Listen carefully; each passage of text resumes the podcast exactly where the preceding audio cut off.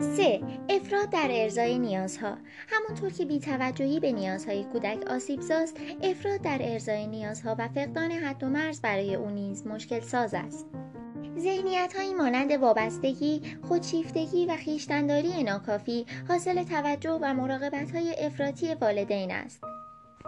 چهار الگو گرفتن از والدین. والدین اولین معلمان فرزندان خود هستند. آنها به همان چیزی تبدیل می شوند که بزرگترهای خود هستند. احتمال زیاد دارد که فرزند فرد مطیع و چاکر مسلک با الگو برداری از ذهنیت مراقبین خود دچار زندان فرمانبرداری و اطاعت شود.